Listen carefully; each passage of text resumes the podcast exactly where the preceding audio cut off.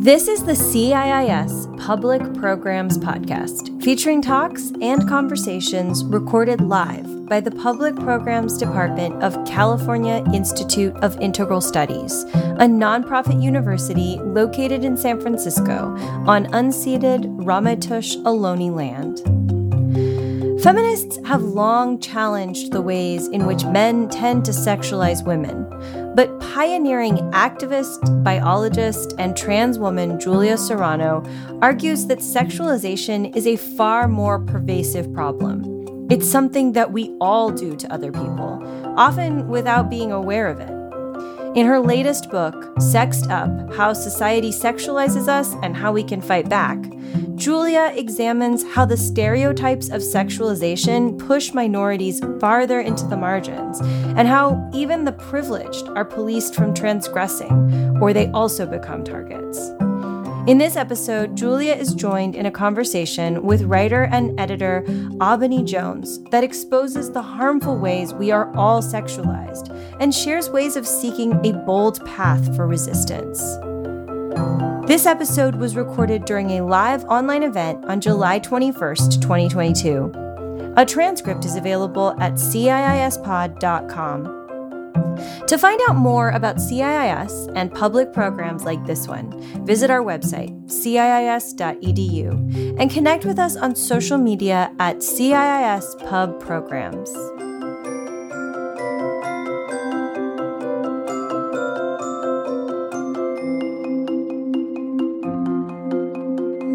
Hi, Julia. Hi, How are you? How are you?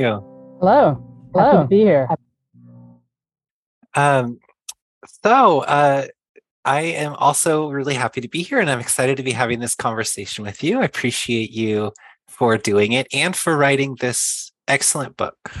Um, the first thing that I would like to ask you is what briefly is this book about and why did you want to write about this topic? Sure. It, um, I would say the book more broadly is about um, sex and sexuality. And usually, when people write about sex and sexuality, um, they frame them as things that people are or that they possess or that they do. And I was very interested and have been for quite a long time in how we perceive and interpret these facets of people and our world.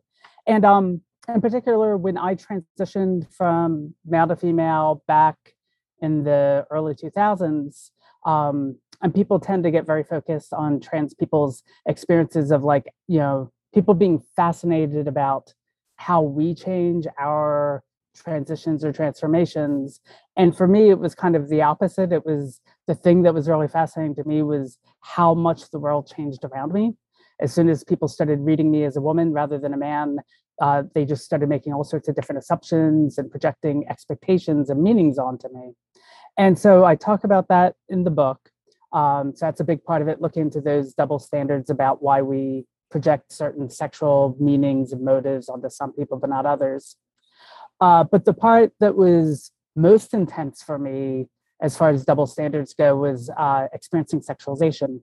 And so, as one can imagine, I began to experience a lot of the forms of sexualization that young women in our culture tend to face and that feminists have long discussed, you know, such as um, objectification and slut shaming, sexual harassment, um, and all the way to outright sexual violence.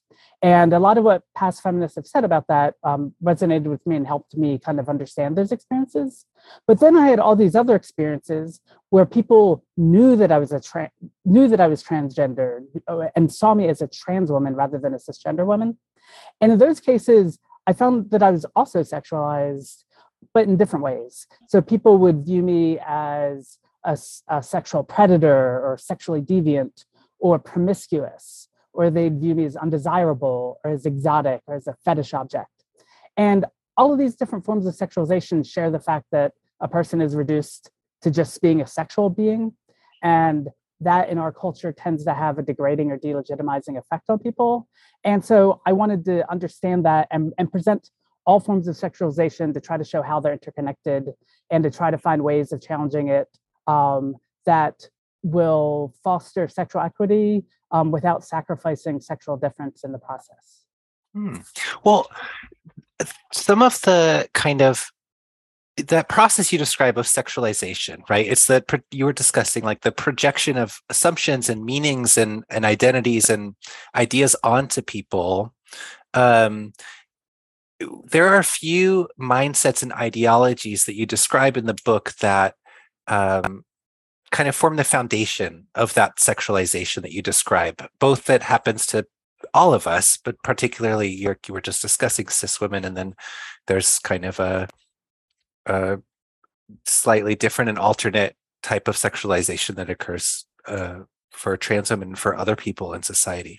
The one of the first ideas that you really discuss in the book is this idea that men and women as categories are opposite and that and you use a filing cabinet analogy. Can you discuss that a little bit and explain what you mean with that analogy? Sure. Yeah um those are the first two mindsets i talk about in the book. So it's the two filing cabinets mindset and the um, opposites mindset. And together they make up what most of us would call the gender binary. But i found it's useful to talk about them somewhat separately. So the the two filing cabinets mindset is the fact that um, I have had this experience, other people have had this experience, where particularly when I was at sort of the, the so-called in-between point in my transition, um, rather than people viewing me as gender ambiguous and not being able to understand who I was and being confused and saying, are you a boy or are you a girl, which I would occasionally get.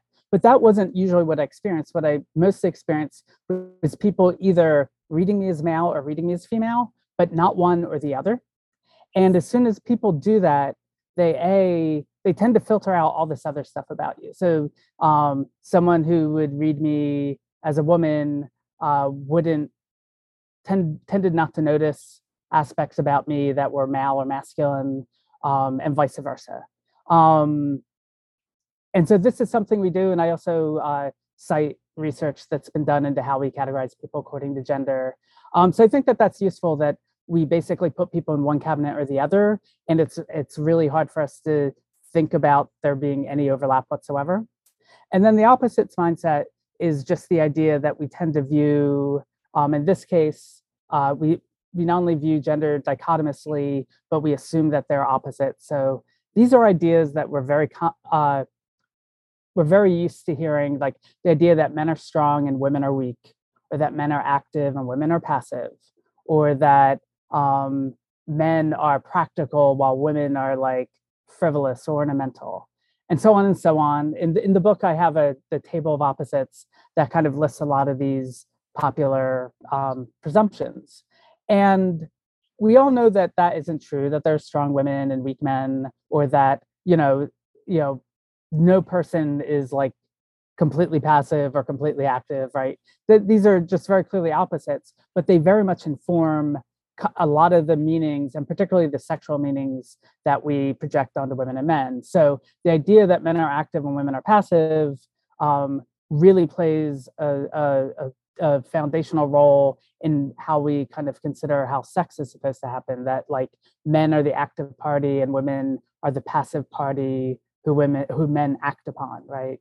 Um, and that was a lot of why i wanted to put that in there. And i should also say that the opposites mindset also works. We tend to view different types of groups dichotomously. Um, and when we do that, we tend to often project opposites on them. And sometimes these opposites overlap somewhat with the ones we project on the maleness versus femaleness, and other times they're different sets. Um, but in all cases, they're kind of these unconscious meanings that we project onto people. Yeah, I've always thought that it's the the idea that men and women are opposite is really prevalent in our culture and it's kind of bizarre but we do so much of that kind of like thinking to the degree that a lot of people think that like cats and dogs are opposite for example instead of thinking that they're just like different. In the same way that they're both animals or whatever it's a similar men and women are also maybe they have there's some observable difference or something but the idea that they're opposite is actually kind of bizarre. Um, but one of the things yeah, that and, you and, and I'm glad you brought up. Oh, sorry. sorry, I was just going to add, I'm glad you brought up cats and dogs because not only do people see cats and dogs as opposites, but a lot of people kind of gender cats as feminine and dogs as masculine. Yeah. So this is kind of the infectious way that like these meanings can kind of get out there and shape the way we see the world, even though if we step back, we realize that's not a rational outlook. Yeah. And I don't know how I feel about like gendering of my cat, for example. He's male, right? But the vast majority of people, when they meet my cat, they'll use the she, her, and her pronouns because it's so prevalent that we think of cats as female and dogs as male. But one of the th- ways that this plays out that you describe in the book is like depending on which filing cabinet someone puts you into in their mind, and there are only generally two options the man or the woman cabinet, your actions are interpreted differently. And sometimes it's the exact same action, but depending on which category they put you into, they are, like you said, sometimes your actions are just ignored, but other times they're given completely different meaning. Yeah. Um, a common uh, example that I use, and I, I, I mention it in the book, is that when I was moving through the world as male, there were certain times where I would get um, assertive or argumentative in a particular situation.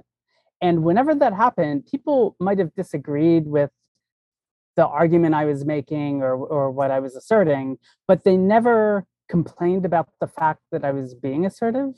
Uh, but then as soon as I transitioned and people started reading me as female, the kind of that exact same behavior, people immediately started, they would call me a bitch, right? Or they would um, they would presume that it was like my time of the month, right? Even though I don't have times of the month. Um, but but they they projected it. They assumed that because I was acting atypical, that they would recognize that and name it in a way that it would just be the unaccepted norm when people were reading me as male. Mm-hmm. And one of the most important or powerful, I guess, or pervasive ways that you talk about um, this division and the way things are interpreted is you talk about the predator prey dynamic that folks who are interpreted to be in the male filing cabinet are expected to and encouraged to be predators when it comes to or to embody a kind of predator action set of actions or mindset when it comes to sex. Uh, and people who are in the women filing cabinet are encouraged and expected to be the prey um, can you talk a little bit about that dynamic and how that um, kind of plays out and how you discuss that in the book? Sure, yeah. Um, and so I think that these ideas tend to be so common that, uh, that I kind of go out of my way in the book to demonstrate that this is how we view the world and not necessarily how men and women are, right? Even though, you know, anyone can point to examples of, of men who are predatory, right? But, but the idea behind it is that men are seen as sexual initiators or aggressors, and women are the sexual objects that men pursue and desire. And one way in which this plays out is in the sexual script that we're all kind of taught. We all, nobody ever like sat down and taught this to me, but just from watching movies and watching the world around me as a child, being socialized in our culture, I just understood that this is how things are supposed to work, um, as do most of us. And the idea is that well, the man is the aggressor, the pursuer, so he makes the first move and all subsequent moves. Um, and so he acts, whereas the woman reacts. And she can react by either um, accepting or acquiescing to his um, to his moves, or she can uh, she can try to fend him off or or you know try to to stop him in his tracks, right? and so this is the kind of the unwritten idea of how sex and sexuality is supposed to play out in our culture and has a lot of really bad ramifications um, many of which feminists have, have long discussed so one is if if women are the objects who are pursued um, they're not seen as having sexual agency or desires of our own right um, so so that's a really uh, big thing um, if a woman does try to assert herself um, instead of viewing her as legitimately acting on her own desires. Um, instead, she's seen as opening her up to be sexualized, opening herself up to be sexualized by other people, right? So if a woman does try to make the first move, people will call her easy, right? Which means that she makes it easy for other people to get what they want from her, right? Which is a really horrible idea. And this is um, kind of opens the door to a lot of uh, slut shaming and a lot of assumptions behind that. Um, so th- those are some of the aspects that are really bad. It also makes it really hard for us to recognize that. So um, in the U.S., statistics show that 25% of all boys and men experience um, sexual violence at some point in their lives, which is an astonishing number when you think about how little we talk about that. Um, and not only do we not talk about that much, often we talk about it as a joke, right? So you see anytime that there's a news story about um, an adult woman and an adolescent uh, or teenage boy, um, instead of discussing it as statutory rape, people will make jokes about, oh, well, he was lucky, right? He wasn't he, he wasn't actually raped because it's like really hard for us that with the predator prey mindset. We it's almost as if we don't have the language or framework to really seriously um, discuss uh, these discrepancies. And so, one of the things that you brought up just now is that of a lot of these mindsets seem they're incredibly pervasive. Most of us don't have to be taught them; we're just infiltrated into them via our society. And part of the rationale for that for a lot of people is that they are human nature or evolutionary or normal or natural. You're a biologist. So how do you respond to the idea when people or when people point to things like parental investment theory or when they point to evidence that shows that these types of mindsets or these types of behaviors are natural yeah i mean so when i when i discuss this and I, I towards the end of the book my book is mostly not a biology book, even though I am a biologist. But at the end, I kind of bring up this idea the parental investment theory. I think everyone is probably familiar with it, even if you don't know what that means. But that it's this idea that um, since men make sperm um, and sperm is uh, very resource um, inexpensive, and men make a lot of sperm, so it's in kind of biologically men's interests to like spread all their sperm all over the place um, as in as much as possible. Whereas uh, for females of a, a, species, I should say that this is um, these ideas are thought to be like for all sex species and not just for for human beings. Um, but uh, and in the case of females, since eggs are um, more resource heavy, and especially when you add pregnancy into that, that it's in females like they're biologically driven to um, to be very picky or um, Charles Darwin, I think, used the word coy. People talk about like women are coy and men are eager. Um, I think is kind of the language he used. Um, and so they kind of want to be very selective and just want to find, you know, the person, the man with the right genes, um, which people talk about that, but like without really much uh, consideration of, of what those genes might be or um, so anyway so this idea is out there and there's some evidence for it but there's lots of exceptions to the rule and um, particularly once you start talking about human beings it becomes particularly strange in that we have all these sexual meanings and really obvious social regulations so if you are a woman who kind of wants to have a lot of sex people will stigmatize you for that right? Um, or if you are a, a if you are a queer person who doesn't want to have like you know procreative sex with someone of the other sex, you want to kind of have sex, you know, with the same sex partner. Um, that like that's not even really in consideration. So these are all like exceptions that um, aren't really explained um, by this. And I think also just on a human being level, like I don't think most people, I most women I know, when they have sexual desires um, or have an interest in like having sex with someone, let's just stick with the in this case a man, right? Um, there's not usually a lot of talk about like um, oh the good genes, right? and even though men are supposed to want to like um, have sex really promiscuously um, with anyone they can. In real life, actually, a lot of men are very selective about who they have sex with. So it's just these ideas don't really play out in actual in our lives. And so while I don't discount that there could be some role there, I think particularly when you're talking about human beings where we have all these social norms and and these roles we're supposed to play, right? Like the idea of like the feminine woman and the masculine man, these are roles that have all these different expectations um, that we need to follow. And once you start coloring outside of the lines, um, you will very easily be shamed for that um, or ostracized for that. So I, I don't doubt that biology is at work. And as someone who uh, who physically transitioned, who went on hormones, I would say that hormones do very real things, very real biological things. Um, but the focus of my book is on how we perceive and interpret sex, gender, and sexuality. And I think a lot of the way that we interpret the world um, is more based on these mindsets and certain social meanings that we've just been enculturated to buy into, often without giving them much thought. Well, one of the things that you just brought up is stigma.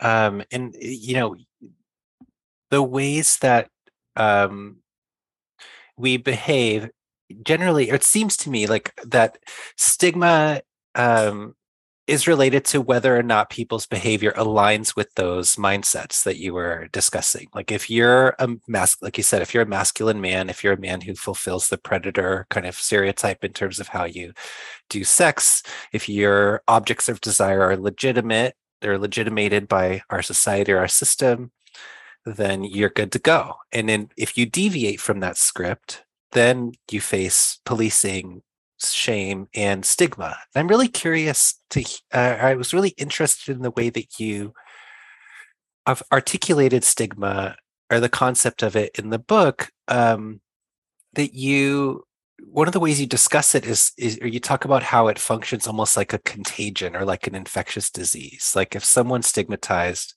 then by association with or contact with them, you can be stigmatized by association. Um, and it can stick to certain people, but it doesn't stick to other people. Can you talk a little bit about stigma and how you see that functioning with respect to the sexualization that you discuss throughout the book?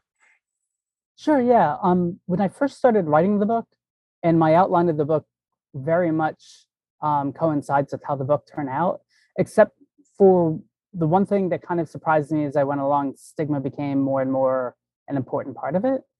Um, I think, and I think most of us are familiar with stigma in terms of shame. Like if, um, you know, we feel, for instance, in my case, I grew up feeling personal shame about being transgender, being queer. Um, and, you know, most marginalized groups are stigmatized um, in various ways or to varying extents. So there's that aspect of it.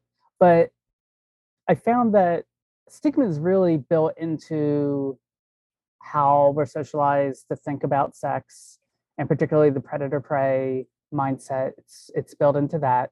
Um, I'll explain in a second why that is. And um, it, I think it explains why sex and sexuality are such taboo um, aspects of our culture.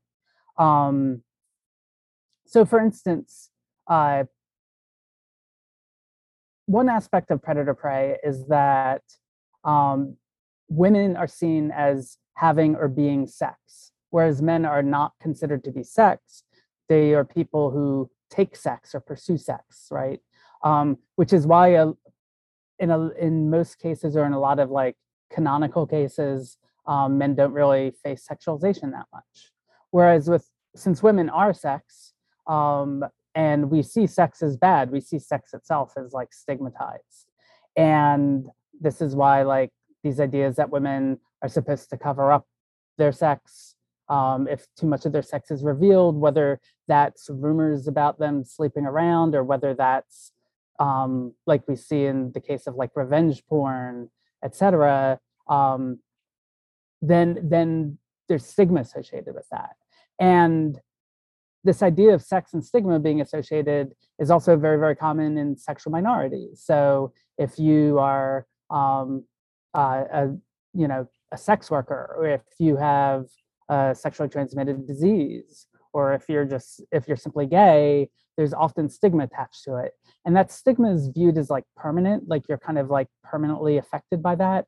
So even if you you quit doing sex work and get your std cured and or you you stop having same-sex relationships people still view you as like permanently marked by that.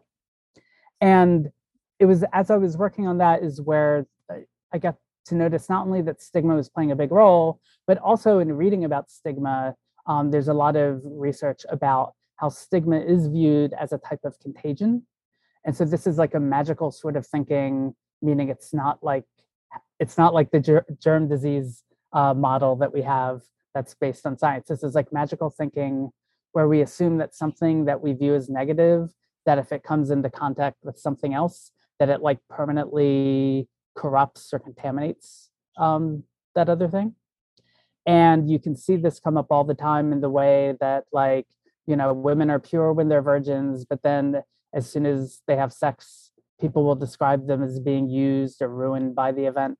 Um, uh, we can see this a lot right now in this world where um, there's a lot of anti-LGBTQ plus um, activism and politics out there, um, and the language that supposedly um, adult LGBTQ plus people are like corrupting children, the way in which the idea of grooming, which um, gets used by these kind of right wing people in a way that's very different from kind of useful ways of talking about grooming with regards to preventing child sexual abuse. Um, they use it in this way that just kind of means that, like, you know, in their eyes, queer people um, are just like filled with stigma, and anything we touch, like even just seeing us walking down the street holding hands, or even a, a pride flag in a classroom has like this magical ability to corrupt children in their minds. Um, you just knowing that we that. exist is like going to infect children. Yeah, with, exactly. With the our cooties, essentially. Yes, exactly. And then one last way in which that ties in um, in the book, I talk about um, the the fetish mindset, which I call it, um, which is this idea that some people in our society are deemed undesirable. Um, and so I this happens to a lot of marginalized groups. I use the example of me being trans.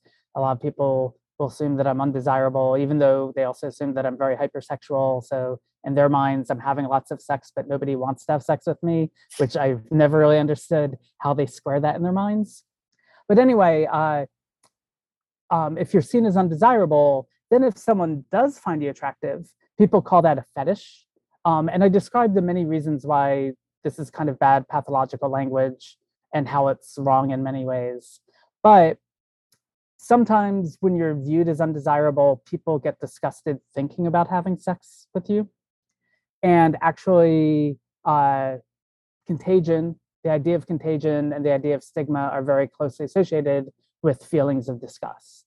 Hmm. And in reading papers that kind of connected all those dots um, for me, um, it was really helpful for me to kind of connect the stigma of like not just someone having sex with me because I'm queer and them being viewed as being contaminated by that, but also other people's senses of disgust about the idea of having sex with a trans person or some other marginalized group um, that they have been taught is supposedly undesirable.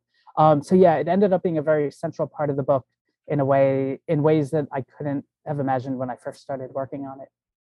Yeah, it seemed uh, one of the things that you discuss is how, like you were just saying, that some people or some things or objects are considered legitimate objects of desire and others are considered illegitimate objects of desire and you see this play or you describe you discuss in the book how this plays out across all different axes intersectional axes of identity or what category right that like whether it's people of a certain size or people with a certain disability or people of a certain race, that is considered not a legitimate object of desire. So there's got to be something suspect about that desire. And so that then means that that desire is stigmatized.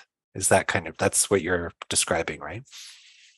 Yeah, definitely. That's that's it. And the idea that for instance, someone who is um, so groups such as I, I, mentioned trans people, but um, people with disabilities and fat people have described very similar, um, very similar experiences of um, people attracted to them being called like having a fetish, right? Um, because supposedly no one should find them attractive. Um, but we don't call people who are attracted to cisgender people or or thin people or um, or able-bodied people. We don't say that that people have like able-bodied fetishes, even if they only date people who are able-bodied, right? So there's like an obviously there's an obvious uh, asymmetry to the way these things get used. Mm-hmm. And then I also describe how sometimes for some groups, uh, if the stigma goes down a little bit um, and it becomes more acceptable for people to be attracted to you, then it kind of plays into what has often been called the exoticization of the other, um, which is when people like uh, they find marginalized groups, you know, fascinating and exotic, and uh, this plays out a lot. And this also gets called fetishization, right? Like, so people will talk about um, men who have like, you know, Asian fetishes, right? Um, and they can play out in somewhat different ways for different groups.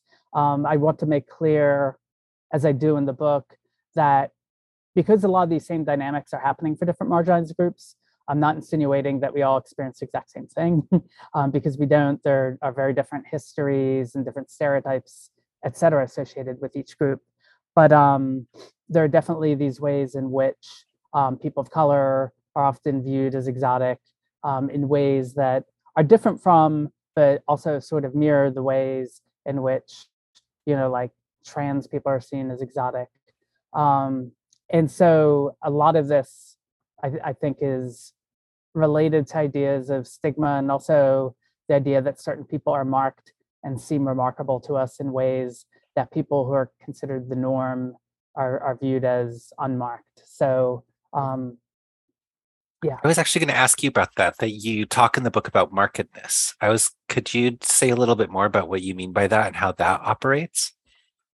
Sure, yeah. And so, and I think stigma and markedness are, are um, closely associated in a way that I'll explain in a second. But, um, and the idea of, of markedness, um, or in the book I refer to as the unmarked marked mindset, um, is it's not something I invented. It's something that has long been discussed, particularly in sociology and, and other humanities, where whatever we consider to be normal, and this will differ from person to person, whatever we consider to be normal or taken for granted is viewed as unmarked, right? And um, whereas if something strikes us as different or as unusual or atypical, it will be marked eyes. And we tend to pay things or people that are marked um, way more attention and way more scrutiny. And uh, so in the case of marginalized groups, marginalized groups are generally marked compared to the unmarked dominant majority group. Um, and this can also play out, it's not necessarily a matter of one group being more populous and the other group being a minority because women are marked relative to men in our culture, right? So one, uh, one example is that in our culture, um, you know, if if something is specific to women, we put the word woman on it, right? So it becomes like, you know, women's reproductive health, but we don't really talk about men's reproductive health. Or we talk about um, women's literature or chick flicks, right? Whereas other movies are just assumed to be for men, right? Um, it's the way in which you become the default. Um, and so groups or individuals who are marked tend to face undue scrutiny and attention. Um, and this comes into play, I argue, a lot of uh, with regards to street harassment. Um, uh, this comes into play, and it's the idea that uh, when you're marked, because people view you as like screaming for attention, they assume that like you're asking for whatever attention you get. Um, and that gets twisted in a lot of bad ways with regards to sexual harassment. Um, and then I would say that stigma, the way that I describe it in the book, is that um, stigma tends to impact marked groups. So not all marked groups are stigmatized. So like one example would be if you're a celebrity, you're marked, you're seen as special. And there's all these horrible ways that we treat celebrities where we think that they're screaming out for attention. We assume that they're uh, that it's okay to like interrupt their day, um, etc. Um, but they're not stigmatized. They're viewed as like marked in a way that they're seen as special, right? Um, so not all marked people are stigmatized, but usually if stigma is involved, it impacts uh, marked groups uh, particularly. Um, yeah, it seems like I, one of the questions that I was considering or thinking about was um, the way that markedness, I guess, plays out in that, and one of the ways that it plays out in sexualization is the what you were discussing, kind of sex shaming uh, that primarily impacts women, right? Like that, if a woman has sex, she is marked for life. You know, I remember when I was a young person, I got the analogy from my church leaders that like every time you have sex, you're like a flower, and every time you have sex, there's a, you know, a petal ripped off of it, and soon enough you'll just be an empty stem. And who would want to marry that or whatever? It was primarily directed at women, right? With a men can have as much sex as they want. Right? Um, so the the same act, and this is kind of goes back to what you were describing, that this is part of the opposites mindset, the file cabinet filing cabinet mindset that depending on which category you're in, the same act has a different meaning. And when it comes to sexualization, um, that that's one of the primary ways it operates is there's, I guess, you know, like you said, a double standard that you do something, it means one thing, but if you do something, it means something else. And there's an expectation of how you're supposed to move through the world with respect to those kind of uh, meanings, those sexual. You talk a lot. You talk in the book about your kind of framework for thinking about this is is a sexual elements or sexual meanings kind of framework or mindset for thinking about. It kind of wraps all of this up into a, a framework. Can you describe a little bit about that that sexual elements and meanings framework? Sure. Yeah. Um, and and just before I do that, I'll just mention something that that uh, that coincides with what you're talking about. Um, a lot of times when people are marked, we we pay them more attention and more scrutiny, and a lot of times, and and also because we think that people who are marked must be doing it for some reason. They're screaming out for attention. They're mm-hmm. inviting our attention.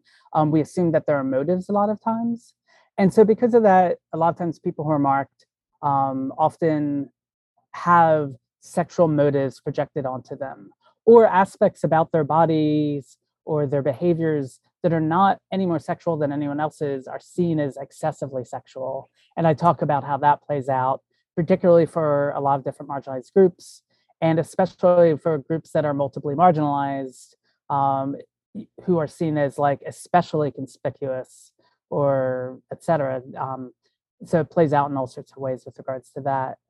Um, with regards to the uh, sexual elements and meanings framework, that was a way for me to explain um, kind of aspects of how we see okay there's sexual diversity in that all of us have somewhat different sexual palates much like we have different like taste palates right? And i, I make this analogy quite a bit because i think uh, tastes and and and sex have obvious common things in that you know like being able to taste food is important for sustenance and um, sex is important for reproduction. But mostly in our culture when we think about food or sex we think more about it in terms of pleasure. And so there's a lot of diversity and a lot of the ways in which sexologists um, and other people uh, you know view sex tends to be in very patholog- pathological ways that there's normal sex and then there's weird sex um, uh, which are often called i already said the word fetishes but like the word paraphernalia uh, not paraphernalia paraphilia is often used um, to just assume that certain types of sex are are wrong. Like if you had sex with me like there's a paraphilia word to describe that that somebody invented right? Um, and I think it's more important to realize that there are certain sexual um, meanings, there are certain sexual elements that are things that maybe aren't the person we're attracted to, but also serve as kind of like um, turn ons to us. And it's a way to talk about these meanings. A, we kind of inherit a set of meanings from our culture, and a lot of people buy into those. But sometimes we deviate from those, and deviate has strong negative connotations because of the idea of sexual deviation. So let me say we vary from those often, right? Um, and then also sometimes we recognize that there are certain hierarchies in our culture, such as predator prey, but there are other hierarchies um, that may inform our sexualities or um, you know like if you are um, if you're a woman in our culture you might find it erotic the idea of a man who like um well you you wouldn't want at all for a man to like uh to engage in sexual violence without your consent. Um the idea of kind of romanticized idea of like the the perfect like ideal sexual aggressor man like this is the Sean Connery and James Bond movies or or whatever action hero who like uh you know there's a way that you can have like kind of uh a romanticized or eroticized idea of like that as a partner or a situation that you wouldn't necessarily want to have in real life. And so once we realize these different meanings um, and that they can vary from person to person and that um, again as long as we're not engaging in these ideas non-consensually i talk about this a lot with regards to sexual fantasies um, that yeah uh, so basically just a way to describe sexual diversity in a way that is ethically sexual and that it's not non-consensually involving others but also um, understands that there is a lot of sexual diversity out there that stems from us projecting different meanings onto different people and uh, different other aspects, um, adjacent aspects. Well, I feel like the food analogy is so apt with regards to that idea of sexual meanings being projected onto different behaviors or different actions around diversity, right? Because you talk about in the book how very few of us, or in, in the vast majority of cases, we don't stigmatize someone having a different taste in food than us. We might be interested or curious, or and you know, some people do try to police other people's taste in food. Um, a lot of us probably, or especially folks who are maybe immigrants, experience that in the lunchroom as a kid. But um, but generally speaking, it doesn't happen. But uh, and um, you kind of use that analogy to talk to, to discuss how all the wide variety of ways that people man do sexuality are but we could view them as just as benign as the many varied ways that people have taste in food and we even talk about it in the same way like you said like we say what's your taste in men or women right mm-hmm. we could view it as just as benign uh, but instead we project a bunch of meanings and assumptions onto different people's different tastes in sex um, and that's not necessarily inherent it's not tr- like true. It's just arbitrary and created. In most cases, obviously there are, like you said, cases of non-consensuality. It's um, different, but in most cases, it's we could decide not to do that. Decide not to project negative um, meanings onto certain consensual acts of sex. Yeah, um, yeah. I mean, the the when I talk about uh, meetings with regards to food, it's like if you think about food like there's just it's not as simple as oh there's food i find tasty and food that i i i dislike. Often like different foods mean different things to you right? So if i were to say you know oh i had champagne and caviar last night for dinner you might say oh what were you celebrating? Right? Um or you know you could have something like a, a communion wafer right? Um that is imbued with all sorts of meanings that go well beyond the actual literal piece of food um, right? Uh, and we do this with a lot of things you know there could be like a, a, meal that's very special to you because you used to have it as a kid um, or it's from the, the town you grew up in um, all sorts of things. And so recognizing that some of your experiences with meanings in food will be different um, recognizing that um, different meanings about like you know like what you find attractive or um, in people or um, you know things along those lines then you can more easily recognize that oh well you could appreciate a different type of person than me or find something erotic that i don't find erotic and there's not necessarily anything uh, wrong with that right? And again it's like getting away from the idea that um, solitary and consensual sexuality um, that it's not uh, it doesn't inherently fall into good and bad right and wrong categories. Um, i also talk a lot in the book about um, as a way to kind of moderate between the sex positive sex negative um, uh, stances uh, which i definitely fall way more in the sex positive side of, of those two. But talking about um, kind of having ambivalent views about sex and sexuality and uh, which i think is also important like recognizing that um, we can have mixed feelings about certain things. So there might be something that makes us feel somewhat negative but also um, we might be somewhat attracted to it too right? Um, and i think that that's good to help help us make sense to work through kind of what it is that we're experiencing, what we want and what we don't want. Um, these sorts of conversations that we don't really have a whole lot in our culture where um, there's just this assumption that this is how you're supposed to do it and anything that deviates is wrong. And yeah, for definitely. And one of the things that comes up for me with thinking about that is that it seems like the primary difference, like that we we don't want to put sex into this is good or this is legitimate or this is acceptable and this isn't. But the the the kind of line is around consent. And to me it seems like when i was reading your book that the primary difference between sexuality and sexualization is consent. That if we were to freely choose to engage in let's say a predator prey dynamic with our partner because maybe that's a bdsm scene we're doing or maybe that's just I'm a bottom and she's a top or whatever, or, or whatever. Um, that would be fine, right? If it's freely, totally consensual, if those are like choices that we make with complete infinite power and agency to choose whatever we want. The problem is the compulsory nature of the script that you described. But you also talk a little bit in the book about the limits of consent as a principle. So, how doesn't consent really get at the heart of the issue?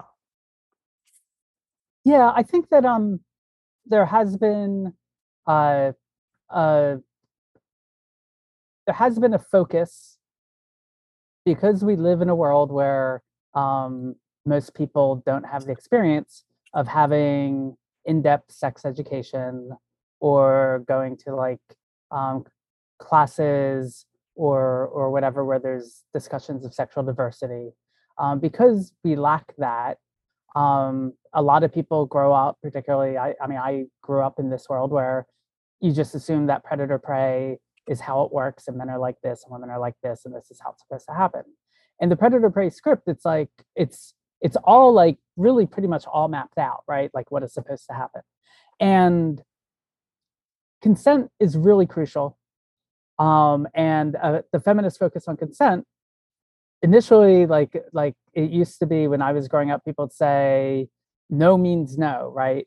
Which is a way to stress that if a woman says no then she's not consenting and then it's non-consensual that's bad right?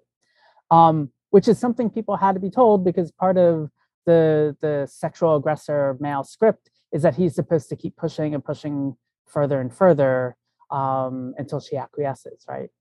So and then more recently there's been the affirmative consent that you know the woman should enthusiastically consent which is good.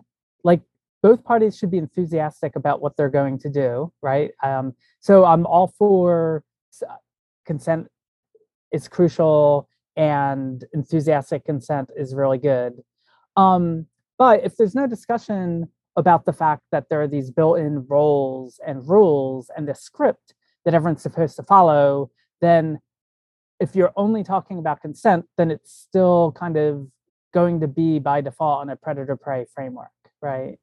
Um, and this is something as a as a queer woman, um, like in in my experiences dating other LGBTQIA plus people, that um, that there's often discussions about what it is that you want and like what what are your boundaries or not. I'm not saying that absolutely every instance of like queer sex is is perfectly negotiated and communicated but for a lot of us it's not really clear who's in what role and it's not necessarily clear that like oh well i'm a woman so i must want this or you know they're a man so they must want that you know especially if you know the person you're dating is non-binary or if they just are diverse gender or sexually in other ways. Um so there almost has to be some communication and discussion about boundaries and likes and dislikes. And that is something that i'm very used to now that when i was growing up there was like none of that. So if you don't have those discussions then consent in and of itself is going to fall short. Um, it's it's not uh, it's crucial but it's um, not a panacea on its own. Mm. It's like i guess like if we focus too much on consent it's kind of like there's the script and you can consent or not to the script but that doesn't necessarily challenge the primacy of the script itself kind of right? Yeah exactly and and like part of the whole script the predator prey script is that by definition certain things are I, in the book i describe it as off the menu which mm. means you have to ask for it and so people might do that if they want something like that's that's a little bit different from kind of sex that leads up to like man on top woman on bottom missionary position penetration sex. Like outside of that then there might be some discussions about oh would you be interested in this or that? But usually there's only a couple things that are considered okay to ask for. Um, it doesn't take too much to to to to uh, reach a point where what you're asking for is going to be considered weird or sick or perverted, right? Yeah. Well, I'm realizing we're getting close to the end of time. I, what I wanted to do was talk a bit more about towards the end of the book, you get into like, well, how, what do we do? Right. So how do we address this issue? We've just spent the last 45 minutes or so um, exploring and describing. And you um, identify essentially like three main ways that we can move toward more ethical sexuality. And the first one is rejecting non consensuality, and which is, I guess, essentially like being, eh, which I wonder if I can kind of encapsulate in a short phrase or something like that. But so much of how we view sex and sexuality is by projecting meanings or ideas or assumptions onto people and how they should or shouldn't behave sexually and that's not without and that denies their humanity and agency because it's not consensual. Um, we tell people how they should be instead of having people be free to do whatever. Um, is that close to my yeah. question i guess is like how do we reject non-consensuality? Sure yeah. Um when i discuss that um, I definitely make a point of moving beyond just like obviously we should reject non-consensuality, meaning if someone doesn't consent to something, then it shouldn't happen, right? That is is clear. I think most people understand that. Um, but I kind of extended to, um, and there's this idea that I I, I borrow and I discuss earlier in the book um, from a, a, feminist philosopher named Ann Cahill um, called derivatization and that may sound like a lie. It's, I, think it sounds confusing at first, but if most people are familiar with the term objectification, and uh, so imagine taking objectification, removing the word object and putting in the word derivative, so it's derivatization. And she uses this, I think, in really useful ways to, to first get over some bad ideas that are kind of built into the idea of um, objectification, specifically um, there can be positive ways in which you can feel objectified by your partner consensually, right? And there, are, there are other philosophical issues with objectification. But derivatization, she uses it to mean uh, when we view somebody else as a derivative of our own desires and wants and needs. So, and it's really useful for talking about the idea of like fetishization, like one issue with people being attracted to me as a trans woman, not all people, but there are a subset of people who they're attracted to me as a trans woman, but only because they project these ideas about what a trans woman is that kind of completely conflict with my own understanding of myself. And so I think it's really important for us to not derivatize people. And so I put that under reject non consensuality. So we should reject the idea of pursuing sex with people based on the idea that they are going to be the thing that we desire without regard to their own agency, autonomy, and desires. Um, so yeah, that's an important part of rejecting non-consensuality. Totally. Um, one of the second ways that you talk about trying to move toward ethical sexuality is deconstructing or rejecting the good sex versus bad sex binary, which I think we talked about a little bit. But I want to ask you about the final ways that you argue that we should self examine our own sexual desires. Um, and basically to like try to do some introspection to determine well to what degree do my own sexual desires align with that script or with you know maybe oppressive dynamics within our culture or maybe with you know uh, misogynist beliefs or with racist belief you know etc we should be just critical about ourselves because yes some of it is authentic but of our sexualities are impacted by our enculturation right? Um and so my question about that is like how far should we go? Like what does it look like to self-examine your sexual desires? For example like we were just talking about um someone if someone's attracted to trans women it feels different when they're attracted to you and you are a trans woman versus when they're attracted to you because you're a trans woman but the other flip side to that too is when people are not attracted to someone because they're a trans woman.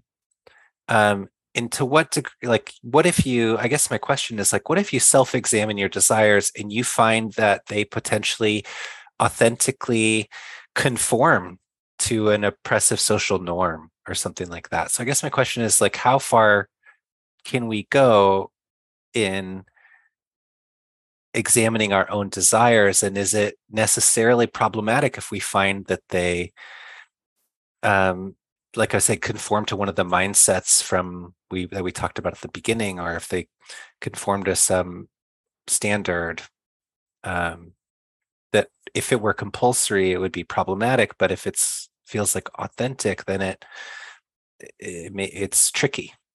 Yeah. Um like a, I think a quintessential uh um, example of this, I think, is, and I, I've read a lot of feminists who are like sex positive feminists, um, who are women who tend to, who are submissive, sexually submissive, and particularly in cases, obviously not all sexually submissive uh, women are attracted to men, but those who are, then there's this dynamic of what does it mean that I'm this, I'm a feminist, I'm sex positive, I think women should have agency, but what does it mean that i'm in a that i desire to be submissive to a man in a sexual context that is of course consensual but nevertheless might seem to conflict with um you know or might seem to play into certain hierarchies that you know are bad. And there are a lot of examples of this and that's like a common one that there's a lot of people have written about it so i think it's a useful one to think about.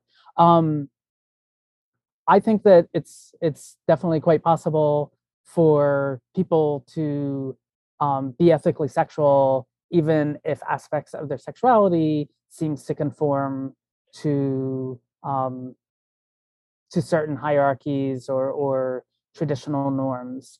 Um, as long as you're critical about it, as long as you're not like projecting that onto other people and assuming other people should also live up to that, um, I think it can definitely be done ethically. And in fact, a lot of I've I've been very much influenced by reading people kind of uh, feminists who have worked through these issues for themselves. Um, but and so obviously, predator prey isn't the only hierarchy you mentioned. You know, like you know, there's racism, there's um, issues about like um, people having different within a relationship, people can have completely different economic power. There could be an economic power disparity, or there could be, um, you know, relationships where one partner is older than the other, one partner is able-bodied, and the other one's disabled. And kind of, I think those of us who've been in relationships, any of those relationships, um, knows that there's a lot of um, kind of working through that and, and not wanting wanting to be both mutually supportive, um, loving of one another, caring for one another's needs, but at the same time recognizing ways in which hierarchies or disparities can kind of crop up and not letting uh, those shape your experience together. And and particularly when I was talking about the self-examining desires, mostly because we want to get away from policing other people's desires. Again, with the exception of if people are engaging in non-consensual um, sexual activities. Um, aside from that, we shouldn't go around policing other people because of all the reasons that I've talked about. But um, but yeah, so uh, self-examining is hard. You know, you can think about uh, an analogy would be self-examining any aspect of your life you know like why you know what does it mean that um that you know i'm doing this job or i i live my life in this particular way we often contemplate our aspects of our life and decide whether what we're doing is ethical or not um i think sometimes because sexual sexuality and particularly with regards to sexual minorities there's this idea that oh well you know you're born that way or we don't get to choose our sexualities, which there is some truth to that for some people in certain cases, but sometimes that gets used as a blanket so that people refuse to do any critical thinking mm. about their sexualities. And I think it's good to do critical thinking. Um, in fact, it's necessary if we want to live in a world where we're ethical, but where we're not having to engage in a lot of uh, policing of solitary and consensual um, sexual experiences. I think that I, I guess uh, one way to um, think about that is that it, it, it the the introspection is valuable no matter where we land at the end of it right mm-hmm. like even if we find out like okay well i'm a woman who is heterosexual and I enjoy submissive or I'm attracted to a very assertive and powerful man and that's just what I'm into. Or like I have a friend who's really into men who have money and they've done a lot of thinking about that and that's where they've landed, I guess. But the important thing is the the that you do the work to actually think deeply about and interrogate that. And if you land somewhere that you're able to be comfortable with, that's fine. I have one final question for you though, which is like we can do a lot of that work, right? Internally. We can do this interrogation of our own desires. We can change our thinking patterns and reject the mindsets, reject good versus bad sex. We can reject non consensuality. But, and something that you get into in the book is that that's going to have impact in our own lives but really so much of how sexualization functions is it's in a larger society and it's people in power who are and it's in institutions and it's part of the ideology of our culture. And um, a lot of the folks who have maybe harmful attitudes about sex or who believe really deeply in the mindsets and want to impose them on others they will never they might not probably read this book or be interested in doing that type of introspection. Is there a way that we can move the culture forward um, in a larger sense? Is there something we can do about the bigger picture other than, in addition to doing the internal work? Sure, yeah, and that's a, a difficult question, and yeah, I, I talk about this in the last chapter. I I think one thing is part of the reason why I put all these out there and I called them mindsets and I gave them names is that a lot of times if you know about a particular pattern of thinking that uh, you can recognize it. So like one example would be like confirmation bias or the gambler's fallacy, which are ideas that a lot of us have heard of. And once you know about it, um, it can make you question your thinking, right? And so I would hope that as these mindsets get more well known that people will absorb them in our culture through osmosis and recognize them as uh, kind of biased ways of, of looking at the world and hopefully try to move beyond them. Um, but but beside that, um, I do think there are things that we can do with regards to um, destigmatizing um, sex and sexuality, and particularly with regards to to groups who are marginalized. Um, but then also, uh, like one thing I talk about, you know, there's all these examples of people sexualizing other people, um, and part of the power of sexualizing someone is that it, it kind of knocks them down a peg. Whether you call someone, you know, like a queer phobic slur, or you call them a slut, or you call them a pervert, like all these things, they they affect people. But if you turn that around and you make sex, sexualizing other people the bad thing, um, if people like kind of paid a price for mm. sexualizing other people, then that could create a society where there's less sexualization um, which which does happen to some degree like you know like a lot of people now know if if you call someone a slut you're going to get pushed back about being sexist right but it usually happens in certain sectors and i think overall if we all work to destigmatize sex and sexuality and we work um, to create a world where um, where those kind of acts across the board, where people recognize how all these forms of sexualization are interconnected um, and unhealthy and bad for us as a culture, and work to move beyond that, we could hopefully move to a place where there's at least, if sexualization is not completely eliminated, um, at least reduced, um, and at least living in a world where there's more accepting of sexual difference and where there's in a world where there's less sexual violence. So again, yeah, I mean, these are, as with any um, big questions, often it's kind of hard to see how we get there from here, but I definitely think there are some steps that we can take um, towards that ultimate goal. And and there's so much um, like I think about the work of Adrienne Maree Brown and like that she talks about like fractals and community and how like well maybe we'll just do it ourselves or with our social networks but then maybe they'll be doing that work with their networks and then and it eventually kind of can ripple out until it becomes the norm. And then like you're saying like the people who are sexualizing are the ones actually getting policed instead of the people who are being sexualized. Yeah. Um well, thank you so much for this lovely conversation. I want to say thank you so much, Julia, for having this conversation with me. Um, and I also want to say thank you so much for writing this excellent book. Thank you for listening to the CIIS Public Programs Podcast. Our talks and conversations are presented live in San Francisco, California. We recognize that our university's building in San Francisco occupies traditional, unceded Ramaytush Ohlone lands. If you are interested in learning more about Native lands, languages, and territories, the website native land.ca is a helpful resource for you to learn about and acknowledge the Indigenous land where you live. Podcast production is supervised by Kirsten Van Cleef at CIIS Public Programs. Audio production is supervised by Lyle Barrere at Desired Effect. The CIIS Public Programs team also includes Izzy Angus, Kyle DeMedio, Alex Elliott, Emlyn Guinea, Patty Fort, and Nikki Rhoda. If you liked what you heard, please subscribe wherever you find podcasts, visit our website, ciis.edu, and connect with us on social media at CIIS Pub Programs.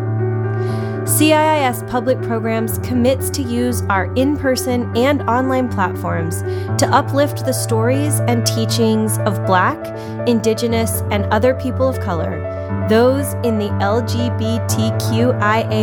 community, and all of those whose lives emerge from the intersections of multiple identities.